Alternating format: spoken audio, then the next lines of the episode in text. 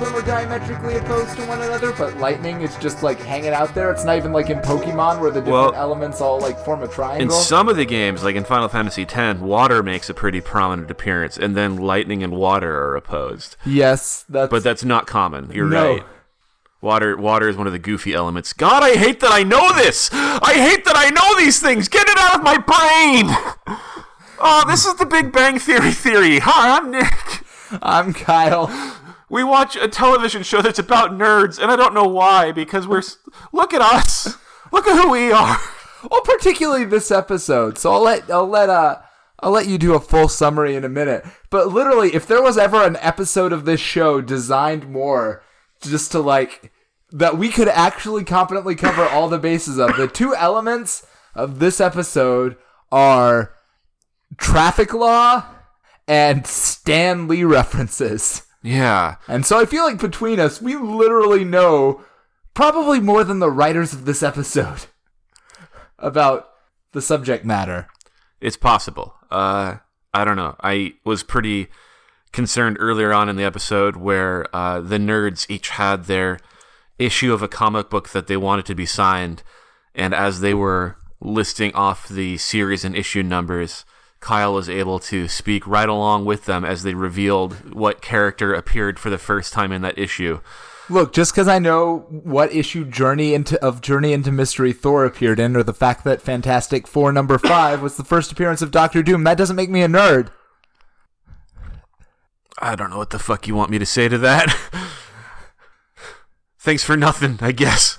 Either I can affirm That is like the goal. I don't know when that became. I just remember like being like that's never a thing that will be in my brain right because you would watch like i would read comic books or i'd read interviews with like mark waid and he'd be like yeah such an adventures of superman 126 first appearance of like thorak the devourer and i'm like that's that's not really a thing that that's not really how people's brains work but it is how people's brains work Mm-hmm.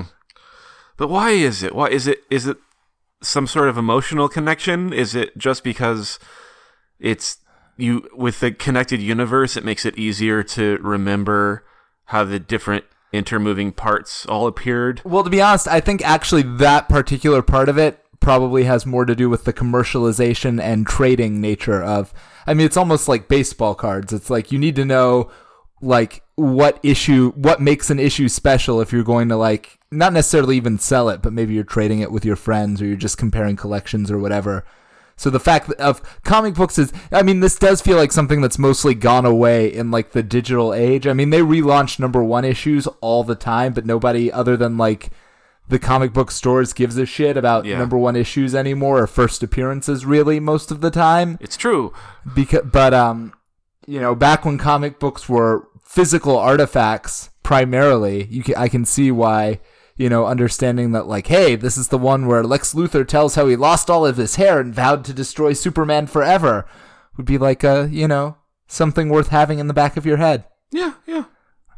We are so far off the rails immediately. Oh my goodness, we need to talk more about the, the actual episode. Well, summarize it. Oh, I'm trying. Dick. I'm trying. It went in and out of my brain this week. Uh, but it it starts with, um, as we already mentioned, the the nerds are all excited because they're about to go see. Um, not that same day, and like I think it's on Thursday, whatever day it actually is. Um, that they're going to go see Stan Lee at a comic book signing at their their local comic book shop that Stuart works at. Um, Stuart being the one of their uh, friends at the comic book shop who runs it, who once could have totally had hot makeouts with Penny if only he weren't such an unassuming little goofball. Poor fella. But anyway, uh, they are preparing their comic books and what they're going to have signed when Wolowitz uh, gives himself he gets a he gets a cut on his finger, and to uh, get his paper cut fixed, he goes into Sheldon's desk drawer to find some Neosporin. Finds like a dozen uncashed checks that Sheldon just hasn't bothered uh, uh, depositing because apparently the things that he wants to spend the money on haven't been invented yet. Uh, and among those envelopes, uh, Wolowitz also finds a court summons. Bum bum bum. Uh, I feel like passing the buck on this one. Kyle, you want to take it from here for, for a little bit? Yes.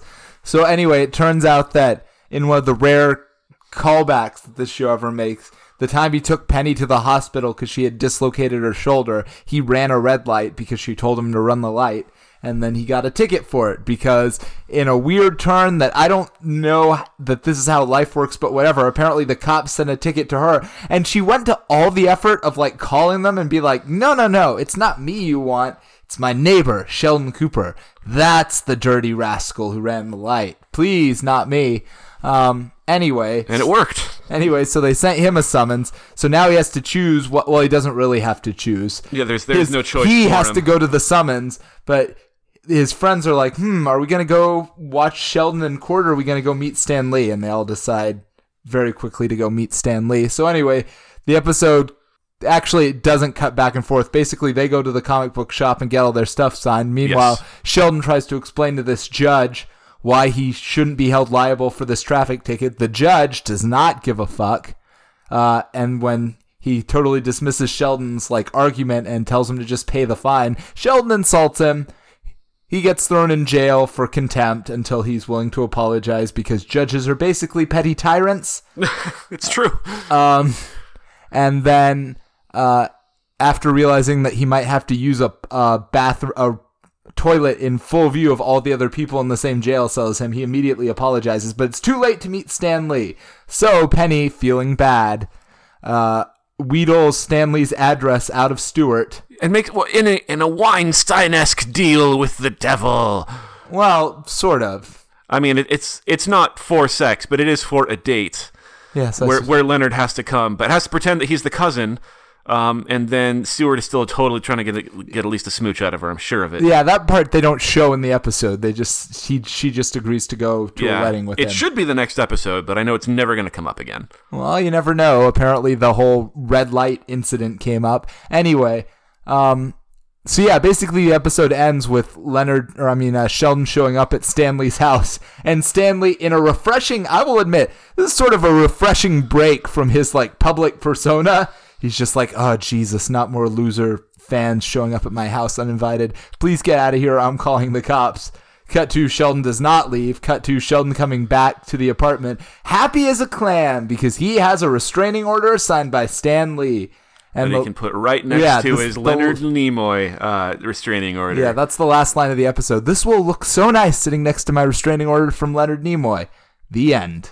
So, not to uh, knock over our entire house of cards here that we've developed in this, this podcast, but I was thinking the other day a fundamental flaw that we have, and that is that we, it's hard to have strong opinions about the show. That I feel like, unless you feel differently about it, that today's episode was pretty good, right?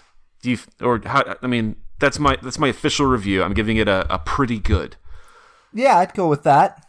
Okay, and so then the problem there is, is that we can't be like, oh, this episode was fucking horseshit. You're never gonna believe. Oh, we have such a point of view on this. Nor can we exalt it because it's just kind of a fine show. We need we need a stronger foundation from which to critique this goddamn thing. We can't keep going with this milk. I'm calling for a revolution in mi- midstream.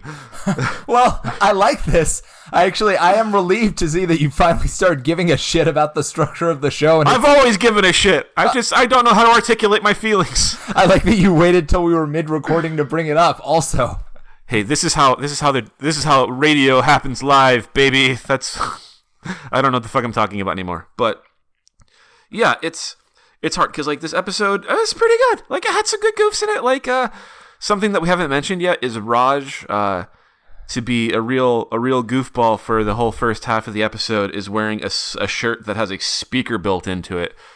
And so rather than speaking to anyone, he just keeps responding in musical cues.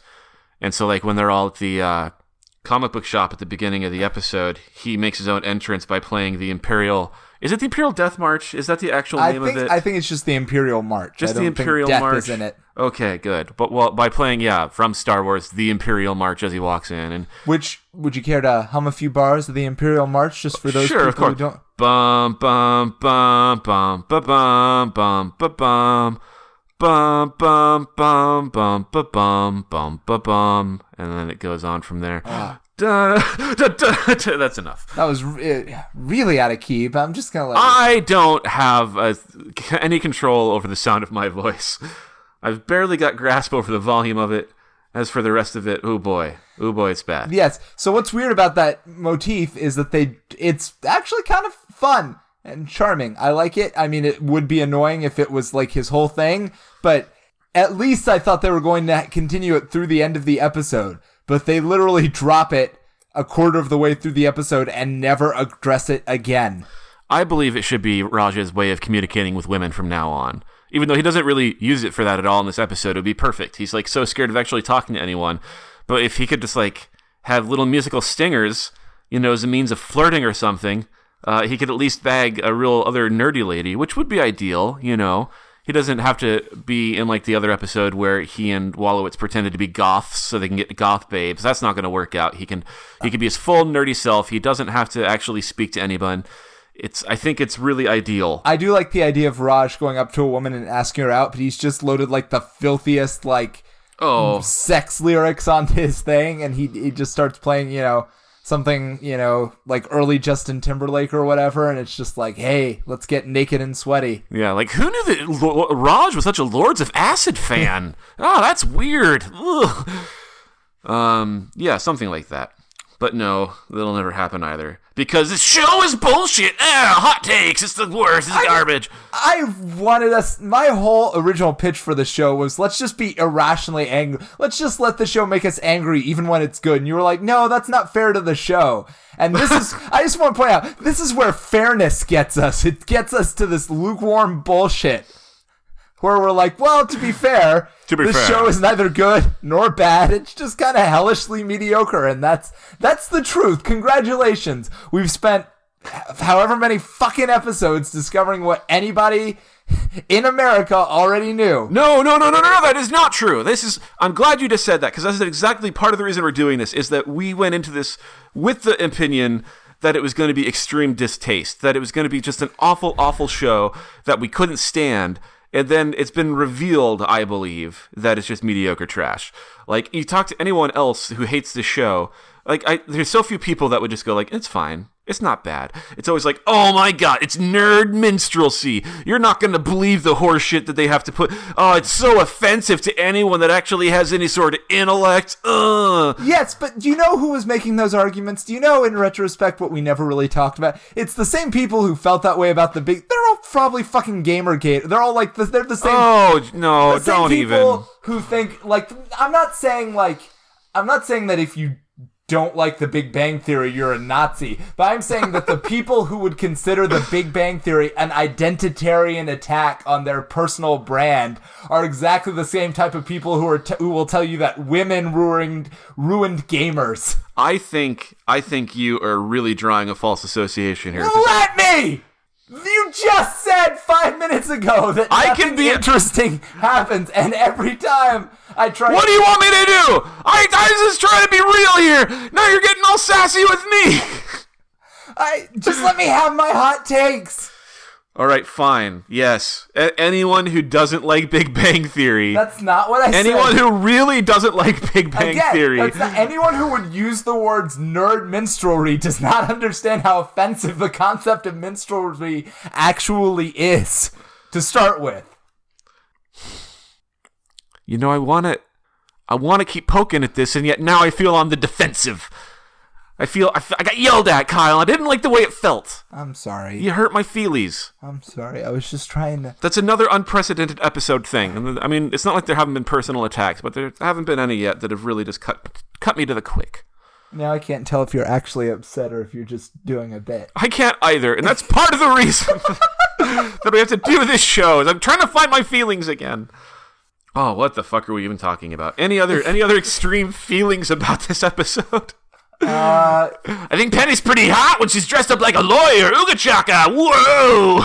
I, I did actually think that as well. So, um, I'm gonna. I was. I was feeling. I was feeling really stressed out today, and so maybe before we started recording the the episode, I had some some California legal green substances, and uh, I think it changed the way I absorbed the episode this week, and in large part I uh, I spent a lot more time just like gawking at Penny.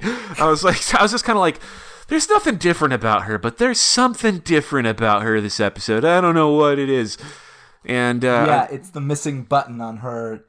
no, no, not. Th- I think before then when she was just like, she's like you know dressed up in her normal loungewear, whatever the fuck you want to call it. Her her her walkabout Well, PJs. they make, a, they make a weird reference to that too because Sheldon is like, "Well, I hope you can change your clothes into something more professional tomorrow. I don't want the judge distracted from my argument because he's trying to read the word juicy on your rear end." Yes, and then it comes up again later when um, Sheldon has written a script for Penny to to use in her testimony, and uh, it's it's written as as he would interpret Penny, which is this a lot of oh gosh, I'm just a local Nebraskan homespun corn loving lady. Well, that and also a weird mix of irritating like Californiaism. So Yes, lots of totalies and likes and cools. Um, so he has it both ways.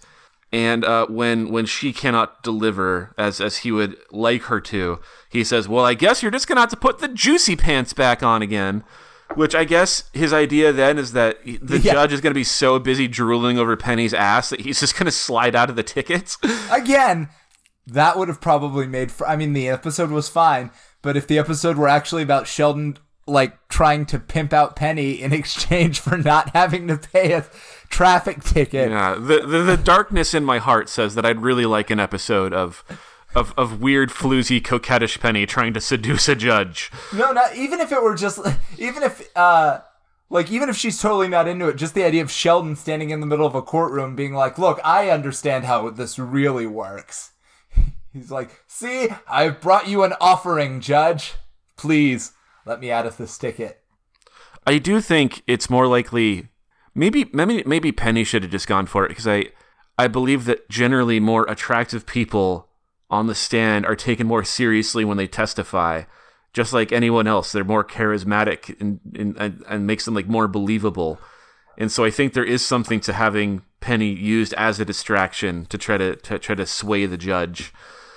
Um, whether it has to be the juicy pants, I don't know. or for that matter, you know what?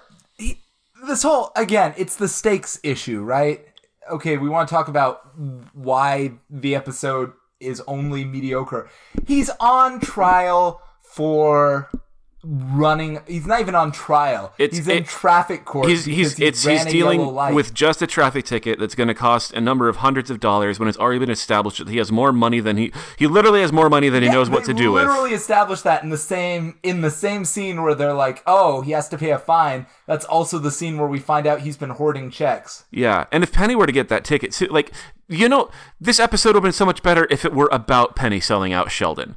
Like that event has already happened by the time the episode starts. Like Sheldon has to be like, "Oh my god." This thing that, that we did together, you actually just went and told them that I was the one driving. You betrayed me, and it's just a throwaway line. If this episode were about Penny got summoned into traffic court, and then she had to go about finding a way out of it that included betraying Sheldon, and then the, just the very last part of this episode was the trial that they have, I think that would have been so much better. Um, but again, it's really easy to be the the the, the, the, Monday morning No, quarterback. no, why are you letting them off the hook? You always do this. I'm too fair. Stop being so fair. I can't. It's part of my loving nature. Ah. Well, anyway, I don't know. Anything else you want to? We we should start wrapping up soon. But anything about the actual episode that you want to get into? About the episode? No. Okay. Well, there's something else though. you want to get into something else before we move on to our happy nerd thing for the week? No. No. I don't want to start any beef. A beef? Yeah. Come on. No. It's fine. Now what are you doing? Uh um Sorry. Sorry. Sorry. No, I can't do it. Um Yeah, I don't I guess uh it's weird that the judge's name is Jay Kirby. Oh Jesus Christ! I just don't know if that's supposed to be or if like this whole episode is about Stan Lee and then randomly in the middle there's a Judge Jay Kirby. He has nothing to do with like It any would of be the, the Stan most- Lee stuff. It would be the most ridiculous of coincidences if that weren't a, a reference. well, but also if it's a reference, what a shitty reference. Oh yeah, I think it is. I think it is a reference, but it's it's a nothing. They just they just had another character, and they're like, hey, what if, wouldn't it be funny if we did this? If he just turned out to be some random judge, but you know, I think it'd also be like really respectful to the memory of Mr. Kirby. I don't know. Is he dead? How long's he been dead? I don't know. A these- long time. All right. I'm not respectful to the memory of Mr. Kirby. I don't give a shit. You should. Of the two of them, he was probably like Oh, my understanding is that Stan Lee totally screwed him over, hardcore, uh, uh, just completely immorally. I mean, I'm But I don't, I don't give a shit. I'm generally a bigger fan of Stan Lee than most people because I respect that writers do actually contribute a lot to the comic book medium. But it is also true that, like, basically Stan Lee as a marketing gimmick made himself the face of Marvel, sort of undercutting the contributions of all of the people who definitely put in a lot more physical hours doing the work of making the comic books. All right, we're wrapping up now. We're getting to our end thing. Uh, hey, tell your friends about the show if you like it, and if you don't like it, tell your friends anyway, so they have to listen to it as a punishment. There, there's our call to action. Moving on. Uh, nerd thing of the week, Kyle. Do you want to go first, or shall I? Uh, you can go first. Okay, I am going to. This is uh, a three quarters recommendation because uh, it's. I'd forever heard uh, ago heard about a movie that I've been putting off watching for for several years now, ever since it came out, and it's called The Greasy Strangler. Oh, Jesus. what, Kyle? Nothing. You have no, no. We're the show of strong opinions now. What do you have to say about The Greasy Strangler? I just no. Please tell me what this was the highlight of your week. You know, um, if I were to if I were to say that I I was giving this like a wholehearted strong recommendation, that would not be true. If I were to say it was the highlight of my week, though, that might be about right. Is it stood out for sure.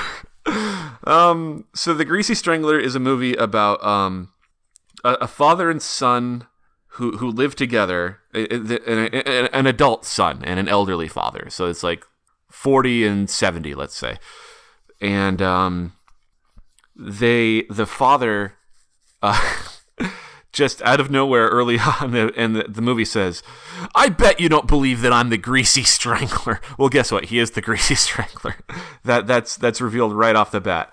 Um, and the greasy strangler likes to get completely naked cover himself in thick thick grease and and strangle uh, his victims generally until their their eyes pop out or their ears fall off or any other number of Okay, now wait. I have logistical questions. Yes. Wouldn't isn't he making his job much much harder by covering himself in grease? I believe you're correct, but taste can't be accounted for. It's But do, do they ever just address that? Is is No, is he ever no, like, no, no. boy, man, it really it requires a lot. It's surprising how much friction is required when strangling people.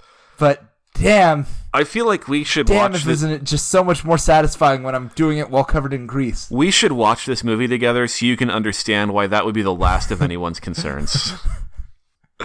like, at no point was anyone like, I wonder if he can grab tight with the grease. No, they, they just wanted to be like, I wonder what it's like to see a, a completely nude 70 year old man covered in grease just just com- committing crimes of passion. I mean, if you were like the greasy stabber, that would be like Oh, Kyle. Kyle, uh, I, I, the greasy bludgeoner, oh my the god. greasy chainsaw murderer. You were totally misunderstanding everything about this film. Uh, anyway, that's that's the very basics of it. Um, but the real plot gets started when, um, so the the father and son duo they also give walking disco tours. They they they give tours pointing out disco landmarks, people you know places where like the Bee Gees um, recorded albums and things like that. And um, at the end of one of their tours, a woman stays behind because uh, she's developed a little crush on on the son. Uh, I think his name is Brayden. I think their names are Brayden and Ronnie, or or more accurately, Big Brayden and Big Ronnie. And uh, they end up beginning to date. But then the dad also takes an interest in her, and so then we have a, a love triangle between woman, father, and son. And one of them is a, is a is a greasy serial killer and uh, the the movie is like it's got some jokes that like the recurring jokes I think are my favorites. Like I I, I don't want to spoil it, but the way the greasy strangler chooses to clean himself off makes me laugh every time I see it, even though it's done like five times. Um, the the soundtrack is great. Uh, it's this weird synth with almost like childlike giggling noises and things that are, are coming through it it it's this movie is it's like meant to make you feel sick and to break your brain i think and that's why it's kind of hard for me to wholeheartedly recommend. I can't say that it's like a great movie, but as far as like an experience that I'm glad that I had, yes. Highlight of the week, yes. When was this movie made? I think it came out like three years ago, maybe four years ago. I'll let you show me the trailer, but I think that's where I draw the line. I think the trailer will be enough for you. Um, how about this? You know what I can wholeheartedly recommend? The trailer to the Greasy Strangler. I would say watch that for sure, for sure. And if it really, if it really gets you going, you know, if it really seems like the kind of thing you could be into, uh, it certainly isn't going to hurt you to watch it. It's it's it's not a terrible movie by any stretch. Wouldn't even say it's a bad movie. Have a hard time saying it's a great movie. It's more than anything a weird movie.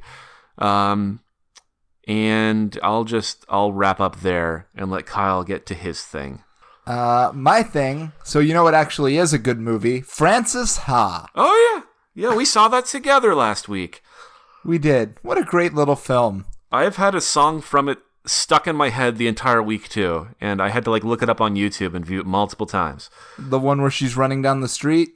This is the one where um when she goes to Paris and it's kind of it's a funky like pseudo kind of disco jam. Oh, the David Bowie one. No, no, no. This is I, I looked it up. It's by a band called Hot Chocolates, Ah, and it's called Everyone's a Winner. And the the premise is very basic. It's when two people have good sex, everyone's a winner. Yeah, truer words, truer words. Um, anyway, it's the story of a of a girl in her of a woman in her mid to late twenties who is uh you know not a very good dancer but wants to be a professional dancer, trying to figure out you know as she sees her dreams of becoming a professional dancer slowly slipping away, you know what she's supposed to do in her life. Really, she's just trying to figure her life out. Although one of the things what's really great about like the whole movie and its approach is that you actually never get enough context to sort of really understand like who the main character is or what's going on in her life. I feel like that's actually the fundamental like beautiful running joke of the film. It's like most movies that are like trying to show you a person like this would be like, okay, here's everything you need to know about this person. We can show you this in like an hour and a half. But this movie is just like random cuts of her life and you do get a lot of information about who she is and what she cares about but also it's just like yeah she's just fundamentally kind of a weird person and trying to like explain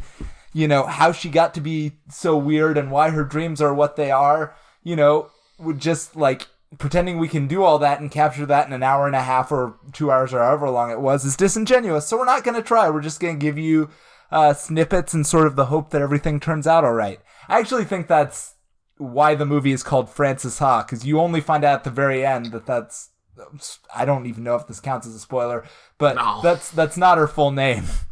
I don't think you ever fi- you see her last name very briefly, but sort of the last shot of the film is her like folding up her last name to fit inside a mailbox, and it's like, yeah, her life doesn't fit in a box, man. what you're laughing, but I do think that's sort of the point of the movie. It's, no, I, I don't think you're wrong. It's just hearing you say it like that. It gave me a giggle. Yeah.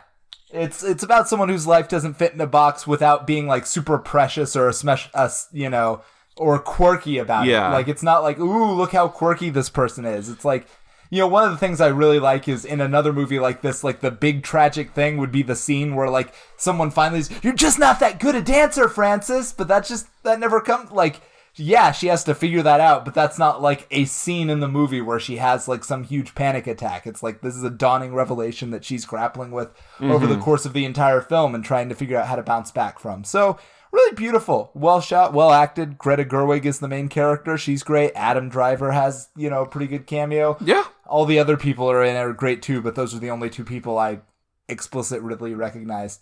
And the whole like great like it's weird. It's not quite a romantic subplot. It's like a weird platonic romantic subplot, which is that her best friend is moving away and she from her and she feels like Yeah. she's losing a part of herself, which I totally Well, and, th- and that's kind of the instigating incident. Is Yes. the, the, yeah, they, they're super tight best friends that live together, and it, it's when uh, her her roommate Sophie decides that she wants to go move in with her boyfriend that that Frances has to really start figuring stuff out. But anyway, I really sympathize with that subplot too, so it was just really good. Uh, that's basically my whole recommendation. Great. Well, we have uh hey, you know, it's a two movie week. I think I almost like 99% of the time I recommend video games, and I think 7 50% of the time you recommend comic books. And so it's nice that we both we both had a good movie week. Yep. Yay us. I'm pretty sure my movie's better than The Greasy Strangler. We're gonna watch a trailer right now. Thanks, bye.